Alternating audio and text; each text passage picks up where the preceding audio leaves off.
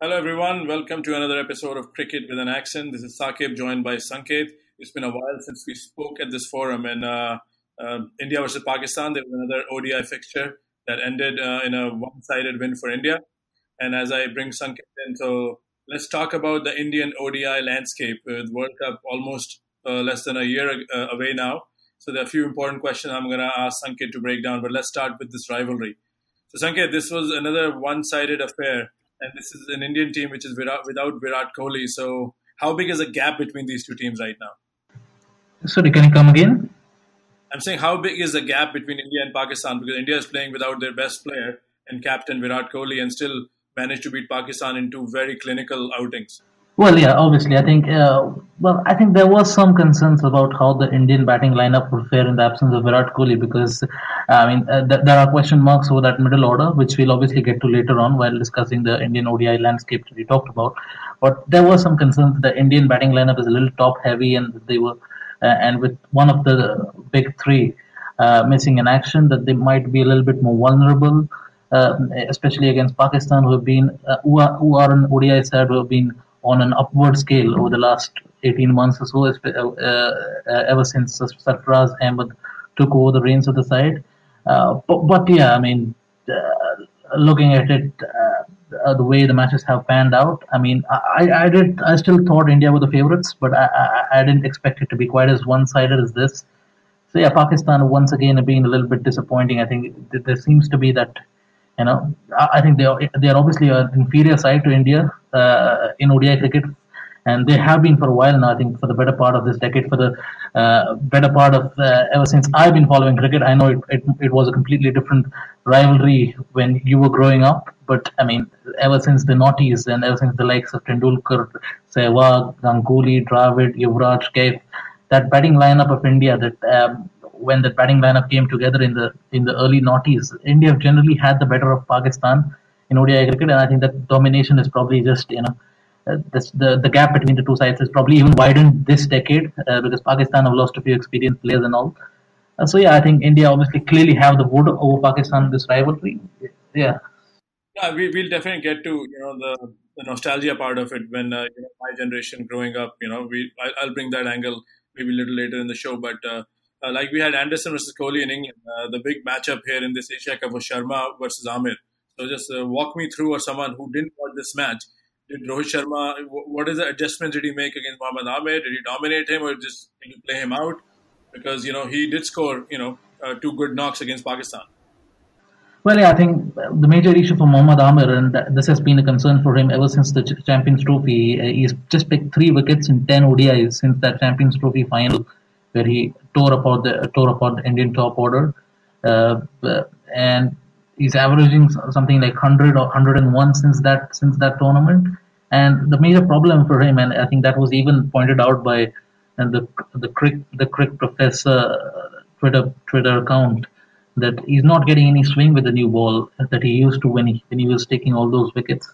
It is not being able to generate swing with the white new ball. I mean, this not not being able to generate swing with the white new ball is not necessarily a new phenomenon. I think that, that, that that's just the way the game is heading these days. The white balls don't really swing.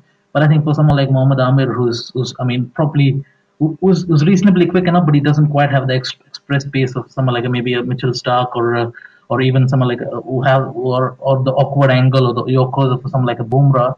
I think he needs he needs the ball to move around a little bit to be really effective. I think it helps him that he is a left armer. I think the left arm angle always helps, and and for the, and for that reason he has probably been um, um, was probably managed to be economical. But yeah, wicket wickets have definitely dried up for Mohammad Amir. I think it's probably also a case of teams perhaps playing with him with a little bit more respect and probably not trying to uh, take him on. But I mean, yeah, and that we saw that even in the first ODI, Rohit Sharma played very cautiously against Mohammad Amir uh, and and just and tore into the rest. But today it was a different story altogether. Uh, they probably figured out that Mohammad Amir is not quite the bowler that they faced in the Champions Trophy last year. Uh, after after facing him on Tuesday, and, and, this time around they were not really not at all reluctant to take their uh, chances against him and, and, yeah he was put to the sword pretty much so yeah I mean both Shikhar Dhawan and Rohit Sharma really stamping their authority on the contest uh, let's uh, look into some of the Indian team, you know, and uh, I know the World Cup is going to be in England next year, so it's uh, less than a year uh, away. So uh, you know, I know on Twitter you've made some uh, some suggestions that Shikhar Dhawan should get his due, and he's probably one of the better openers. And in your case, you think it's not a totally it's, it's, not a totally outrageous comparison if someone even makes a statistical argument that he's better than Virender Sehwag. So just uh, walk walk us through that one. Why you come to that conclusion? It's still an open argument in your mind, or you think Dhawan just because he performed so well in some of the ODI tournaments like World Cup and Champions Trophy, you are willing to give him that uh, you know that honor of like uh, being the better opener than Sehwag in ODIs. I think I think it's obviously a combination of both. When I'm judging a player, you obviously look at consistency. I think that's that for me is still the most important uh, part of any great player. But along with consistency, obviously look look for those big moments, those big matches where the the you know, the big players really seize the occasion and st- stand up to be counted. And Shikhar Dhawan uh, scores very highly on both counts. He's very consistent. Uh, he's not just an ICC tournament specialist that he sometimes sometimes perceived to be, because his his record even in bilateral bilateral series is very very good and he has become even more consistent and even more mature over the last couple of years compared to perhaps when he started off, say five years ago. Uh, and yeah, he's been performing really well, and he's, he's got a great record in all conditions. Although when I say all conditions, the conditions obviously are more homogenized than they were back in the back when the likes of Sehwag or Ganguly or Tendulkar played. But but I mean, you can only play in the conditions that you're given, and Shikhar Dhawan has pretty much aced every test that has been thrown his way. He scored runs everywhere. He scored runs in big tournaments. He scored runs in the Asia Cup. He scored runs against Pakistan. He scored runs against Australia, South Africa. So yeah, he, he scored well against spinners as well as fast bowlers. So yeah, I mean, Shikhar Dhawan is a test match batsman. I think that's a different story altogether. Uh, uh I mean, I, I, we have spoken on this platform uh, about his issues against the moving ball and his, his struggles outside the subcontinent. But as far as Shikhar Dhawan as a ODI batsman is concerned, I don't think he has he has a lot to prove. He's he's ticked pretty much every box, and there is absolutely no reason why he can, cannot be considered amongst the uh, very very elite ODI openers of all time. Not just India, but I think even worldwide, that he's he's probably in in the top fifteen. Oh, that's that's a very you know nice claim because you know unfortunately, or you know, sometimes that's how uh, these things uh, get discussed and then elaborated. And you know, I, I'm also one of them because we do mix uh, the red ball and the white ball cricket, and we have you know given Shikhar Dhawan the short end of the stick many times, even on this podcast. But I think uh, those are some nice statistics that you uh, you know provided in, on his you know glorious run in the in the white ball cricket, especially the ODI format. So if uh, I know you're not much of an Indian fan, but what is the ideal lineup right now? India have enough time to uh, mix and match for the number four position, or you think Rayudu is the guy to go with, or you think we should inject KL Rahul in there? Uh, what what are your thinking at this point? Like considering the World Cup is going to be in England, uh, the top three are set. Who should figure in the Indian middle order? Yeah, yeah. I think this this is this is this probably is one aspect of this Asia Cup that's that could potentially turn out to be counterproductive for India going forward because uh, in the absence of Virat Kohli, you would have probably expected Indian middle order to be tested a little bit more. But Shikhar Dhawan and Rohit Sharma have been so brilliant, uh, and obviously the Indian bowlers they've managed to restrict the opposition to very low totals that India barely needed beyond their opening stand to contribute. The only match uh, where they needed the middle order to contribute was actually the match against the weakest side in the tournament, that was Hong Kong when they batted first, and the Indian middle order didn't really convince in that one. They scored 281, and they ended up winning by only 26 runs against a very and a very inexperienced side like Hong Kong in pretty good batting conditions. And uh, I think most, uh, I think the most startling statistic would be that in the last 10 overs, they scored something like 40, 42 runs in, in that match with what seven or six wickets in hand at, at the start of that period. So yeah, obviously I think the middle order, even against a side like Hong Kong, was definitely found wanting. So yeah, I mean I, I don't think it's going to be an issue for them in this tournament. Obviously they they they already qualified for the finals, and as long as they I think bowl first, I think their bowler their bowlers should continue to be able to restrict the opposition to very manageable totals that the middle order probably won't really be tested. I think the real test for India comes when they have to bat first, uh, and if if they, if they lose even one of the openers early, and you don't have the cushion of Virat Kohli at number three this time around, so that that's when uh, some of these guys might have to really show their mettle. Uh, but yeah, I mean that, that that's one negative aspect of this Cup from an Indian point of view. That uh, the middle order, even in the absence of Virat Kohli, hasn't really ha- haven't really had much of an opportunity to prove their mettle. So you don't you don't really you haven't really got any definitive answers as to who is the answer. As for my opinion, I, I mean I don't think Ambati Rayudu was the right choice for, for this tournament. Uh, he had a great IPL this year, and uh, I mean you could say he, he earned his selection based on the, on, on the runs that he scored there. But I think the one thing that you got to uh, keep in mind is that Ambati Rayudu batted at the top of the order in the IPL. He opened the innings, and opening the innings in T20 cricket uh, is a completely different proposition to batting at number four in ODI cricket. I think number four in ODI cricket is probably the most dynamic and probably the toughest position because you could potentially have to come in at 20 for two and stabilize the innings. You could have to come in at 100 for two and you know have to probably do a mix and match. You can't just go out there and slog each and every ball but you, you can't afford to be too defensive either. Or you could probably come in at 250 for two, and then you have to just go from ball one. So I think it's a it's a very flexible role that requires you to be able to play at various gears, and that's why I think you need someone someone is very flexible. So I'm not too sure Ambati Rayudu is the is, is the guy for that. So let me ask you. I mean, in a very uh, summarized way, who's the what's your shortlist for the guys who could fill that void uh, or the position? I think I think if, if, if, they want a straight straight number four swap, I think KL Rahul. I still think he's the best. He's, the best equipped because he's an opening batsman. So he, he by trade, so he, he's someone that you would expect him to be able to handle a, a collapse pretty well. He, he's got the big shots against both seamers as well as spinners. So he, he's someone who can accelerate and he's someone who's also got the ability to hit hit from ball one, as we saw in the IPL this year. He scored some ridiculously quick half centuries. Scored something like a 14 ball half century in one of the matches. So he's got that ability to hit from ball one. He has got both power as well as uh, uh, you know uh, he's, he's got power as well as timing, and uh, he's, he's also got a very so- solid defensive game. Uh, should should they lose a few early wickets, I think he's got that he's, he's got that game. But I think the key, I think the challenge for KL Rahul is that because he hasn't really played a lot in that position, it's about it's even though he has the attributes to bat well at that position, it's it's more about you know getting used to that kind of role, uh, getting uh, putting yourself in those in those situations where you're exposed to a variety of situations, and uh, and then being able to perform perform uh, perform and play those match-winning innings. And because India have been chopping and changing, and we've spoken about that even even with regards to Test match cricket, that India have chopped and changed too much, and they've not really allowed players a settled run in the side. I think that this this issue is probably even more perplexing the ODI side because they haven't really given anyone a settled run at number four. KL Rahul was tried against Sri Lanka in Sri Lanka last year and was dropped after a couple of bad matches. Then they tried Manish Pandey, was dropped after one series. Dinesh Karthik once again dropped after one series. Then they tried Shreyas Iyer, Ajinkya Rahane, and you know, I'm probably missed out a couple of names. So they've tried various players, but no one has really got a settled run. So I think if they're going whoever they pick, they have to give him at least a couple of series, at least seven, uh, at least eight to ten ODIs. I think that's the bare minimum, the minimum that you've got to give because this is not opening the innings.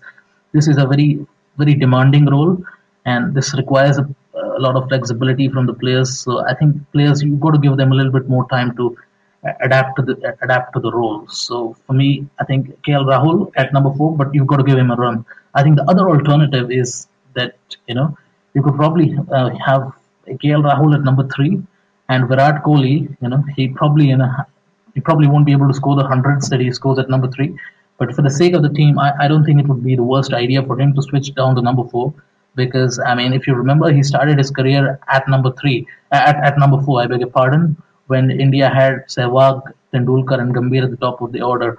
Uh, that was at the 20, 2011 World Cup, and, and, and he did a pretty decent job there. He's got he's got a very good record at number four. He averages something like 57, which is only three or four runs shy of his average at average at number three. Strike rates are pretty similar, and that innings and his best innings in ODI cricket, which probably remains that innings that he scored against Sri Lanka at Hobart when they chased down 320 odd in 36 overs that that innings came from number four. So Virat Kohli, he has the he has the he has the experience, he has the ability, and he is also batted at that position before. So, I mean, if if Virat Kohli can probably be a little bit more, you know, selfless. I mean, I'm not saying that he's selfish, selfish, but I mean, this, this is an out of the box move, and that's probably something that he probably wouldn't do because if it doesn't come off, then he'll obviously have to bear the brunt of the media and fans and all.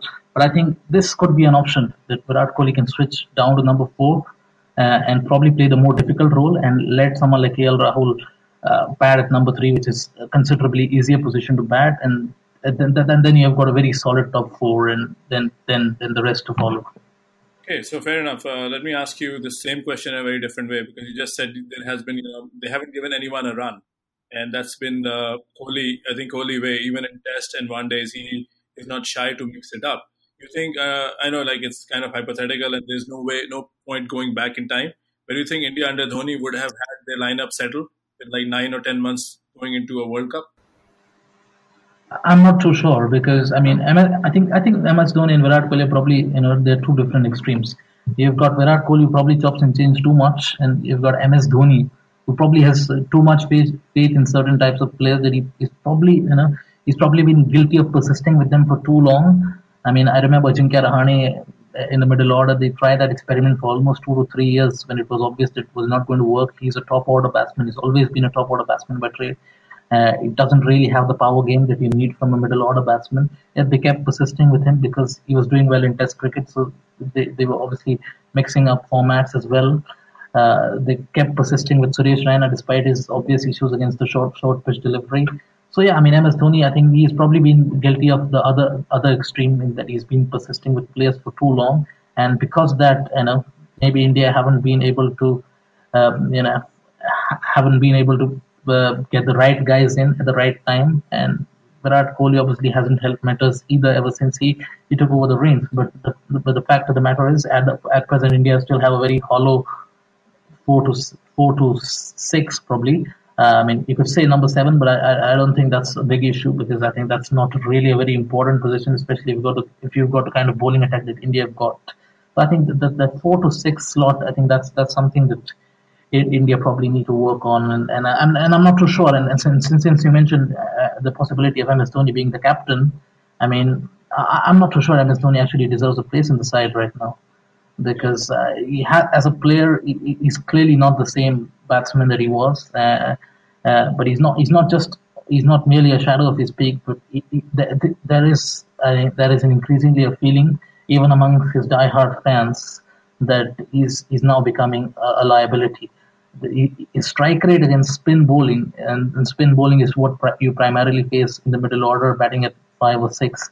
Uh, his, his strike rate against spin bowling over the last three years reads something like 58, 69, and 63. I think I, am not too sure about the numbers, but it's it's somewhere in that range. It's probably it's it's between the 55 to 70 range or something like that, and that's for three consecutive years, which I think dates back to 2016. So he has been struggling for a while since the 2015 World Cup, uh, and you know India India have got alternatives for, for his his position. I'm not too sure if he will retire or if he will be dropped, but I think India, if if they really want to you know fix that middle order, uh, they obviously need to get KL Rahul in, as I pointed out.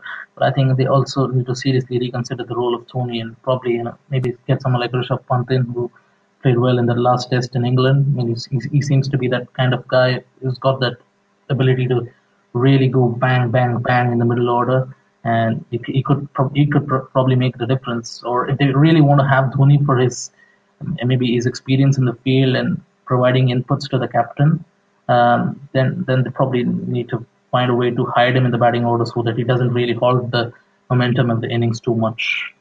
Hmm.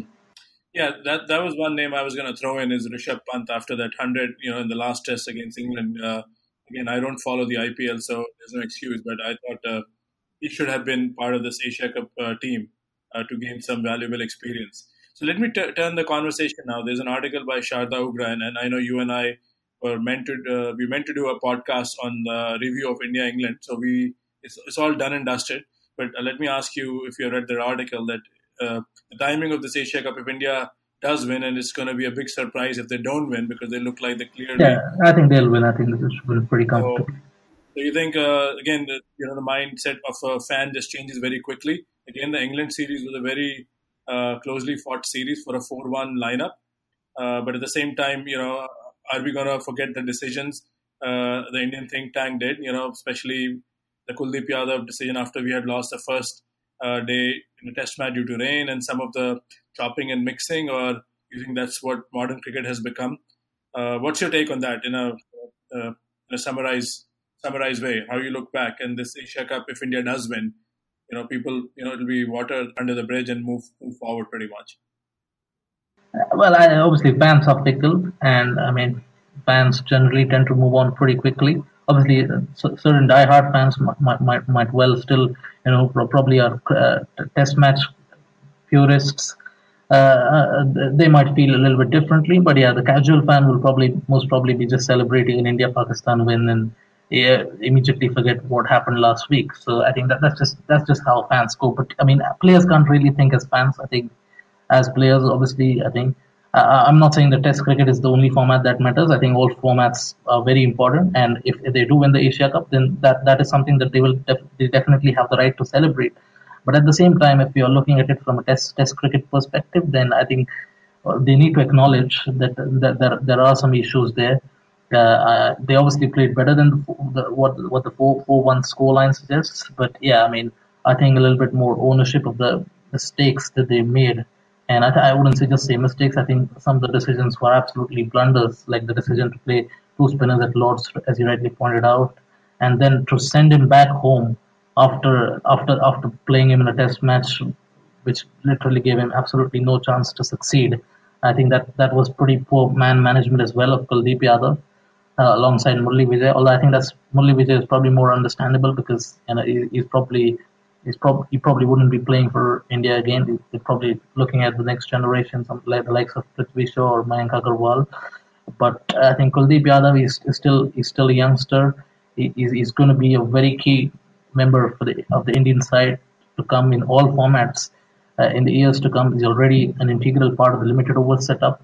So for to send him back after playing him in a test match where he was pretty much on a hiding to nothing in conditions that didn't suit him and uh, and in a match where batsmen had put on absolutely no total on the board. I think that was really poor to send him back uh, um, to pretty much drop him drop, drop him from the squad midway through the series as well, and and, and then playing Ashwin despite being despite his injury concerns. Despite, even though you had a very good replacement in Jadeja, who was probably more suited to the conditions, probably quicker through the air, and was better equipped to utilize the rough that was there at, Southampton. Instead, they insisted on picking an uninjured Ashwin, uh, and, and we also how that transpired. So I think that there are obviously some major blunders that they've committed um, throughout the course of the Test series. Uh, I think they, you could say they were probably a little bit unlucky in the sense that they didn't really win any toss. And, and I think yeah, maybe if, if if if the toss had gone their way, maybe results could have been different. But you can't go into a test series assuming that you would win the toss. I think you've got to prepare for all eventualities.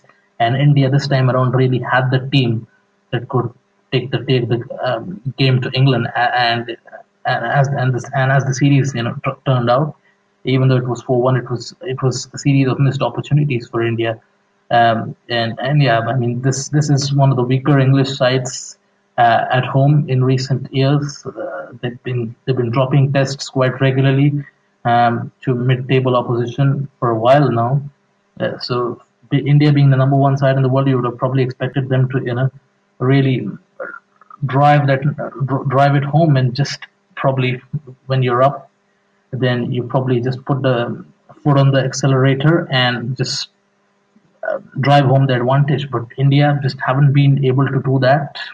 Uh, and you can't really say this is an inexperienced side either because most of them were on the second trip to England most of them have been on maybe five or six trips outside the subcontinent.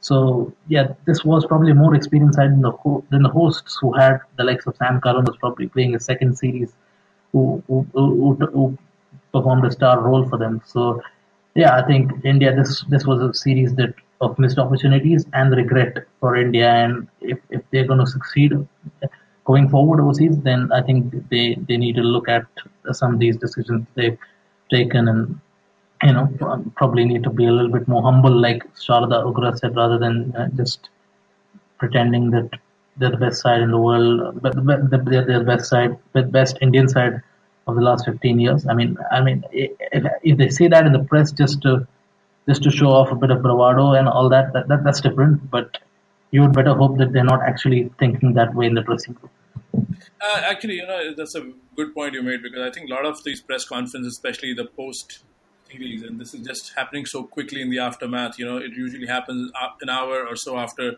the presentation. And I've attended some of those uh, tennis press conferences, and you know, players are uh, we, we, sometimes don't realize because they have to objectively analyze a very tough loss, or you know, it happens in tennis, happens in cricket. So I'll, I'll give them a free pass, but again, you know, Shastri, some of the comments they make is just you know, it, it is. Uh, yeah, it's good theater at, at, at, this point. But I'm not even blaming Ravi Shastri because we all knew, you know, what his coaching style was.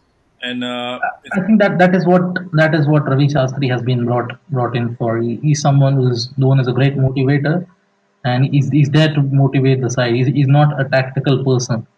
So I think this, this that's probably a part of his USP, and that's that's what he's being paid to do. So I, I guess he's probably just doing his job. Yeah, on that note, uh, let me switch gears. I know we said uh, we'll talk some of the India-Pakistan memories of you know uh, me because uh, as as a fan growing in the late '80s, early '90s, and Ravi Shastri was part of some of those battles when I think Pakistan after the Javed Miandad six had a great uh, measure of you know Indian wins, especially in Sharjah, and, and they, they, they also had an Imran-led team that came to India in '86, '87, and I think swept us six one. I believe in the only match we won was in uh, in Hyderabad where Azharuddin I think ran Abdul Qadir out. It was tie match, and India got the win because of uh, losing uh, one less wicket. So yeah, I mean Ravi Shastri again. I was uh, looking at this match the other day on YouTube in Sharjah. He scored a I think brave 77 against Waqar and Wasim, and Imran was still in the team in Sharjah. This is uh, the match that preceded the famous Akib Javed hat trick match, and this is the match where Tendulkar really first time I think showed his you know one day class you know in such a uh, in, in such a hostile you know environment because you know Sharjah became you know a very pro Pakistan you know uh, environment, which is fine. I'm not saying it in a negative way, but just everything in Sharjah used to be about Pakistan since that last ball six, and we were chasing I believe 256 or 257. Azhar was clean bowled by Akram Raza and Tendulkar walked in, and I think that's a magical partnership. He scored I think 49 and almost took India to the cusp of a very famous win. We fell short by, as usual, five or six runs. But I think that's to me is one of his golden gems that really doesn't get talked about. Again, you know, in a career like his, there are a lot of innings uh, that would stand like uh, for many fans like myself who you know gone through the full metamorphosis of you know Indian uh, fan against Pakistan.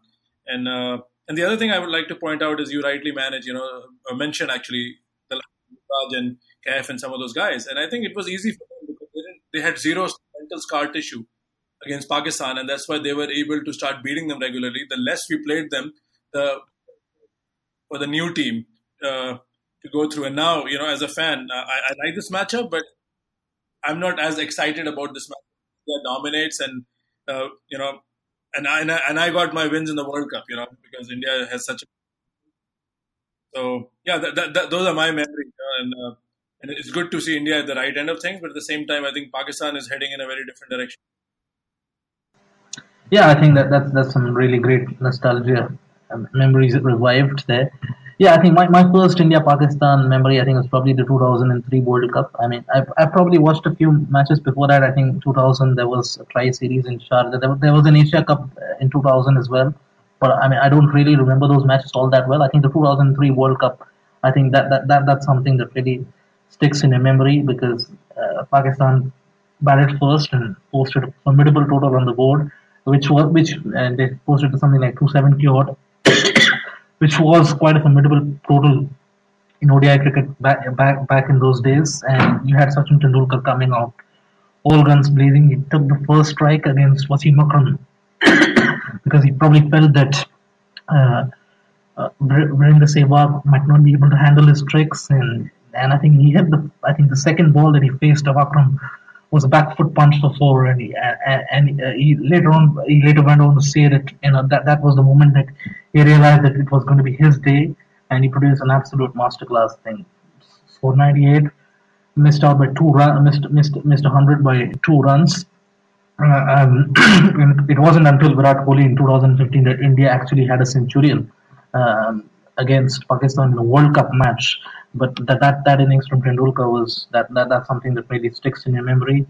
Uh, and, and, yeah, I mean, the, and after that, I think India started playing Pakistan more regularly in bilateral series. I think bilateral ties resumed in 2004 when in, India went to Pakistan. Then Pakistan came came to India in 2005 once again. Uh, India went there in 2006, I think, and, and Pakistan came back to India in 2007. So that, that was a four-year period where you where you had India Pakistan playing each other every single year, home and away. Uh, and obviously, un- uh, unfortunately, there haven't been any uh, any bilateral fixtures for 11 years since. There was a small bilateral series in 2012. Um, that was just a three-match series. That's not really something that that that you'll remember in, in, in years' time. I think I think the best kind of memories are generally when, when you have a test series and an ODI series, uh, and, and I think those are the kind of long, long tours that you know really stick in memory. Uh, so yeah, I mean, I think the World Cup and the Asia Cup matches, I think those, those are something that you tend to remember because they are you know, the multi multi nation tournaments as well. And and for all the Asia Cup history, I think it's I find it quite interesting that India and Pakistan have never met in an Asia Cup final, despite being the two Asian powerhouses. It's it's it's been primarily been Sri Lanka who, who've always been a very constant force in the same uh, in the finals. It's always been Sri Lanka against either of India or Pakistan. Bangladesh have made one final. I think that was in 2012. But other than that, it's been Sri Lanka against one of these two, and we're currently one match away from getting that much awaited India-Pakistan final uh, in in an Asia Cup, and that, that and that could be in the UAE, and that will be on a Friday where Pakistan generally generally tend to get the better of India. So I think that that will be a very interesting plot to look forward to should that matchup transpire. Uh, on that note, I think we covered plenty, and if that final does play, take place, let's do another podcast maybe next week and talk about it. So thanks for joining. Late where you are, and uh, yeah, let's do this uh, more often leading up to the big India Australia series that's uh, less than two months away now.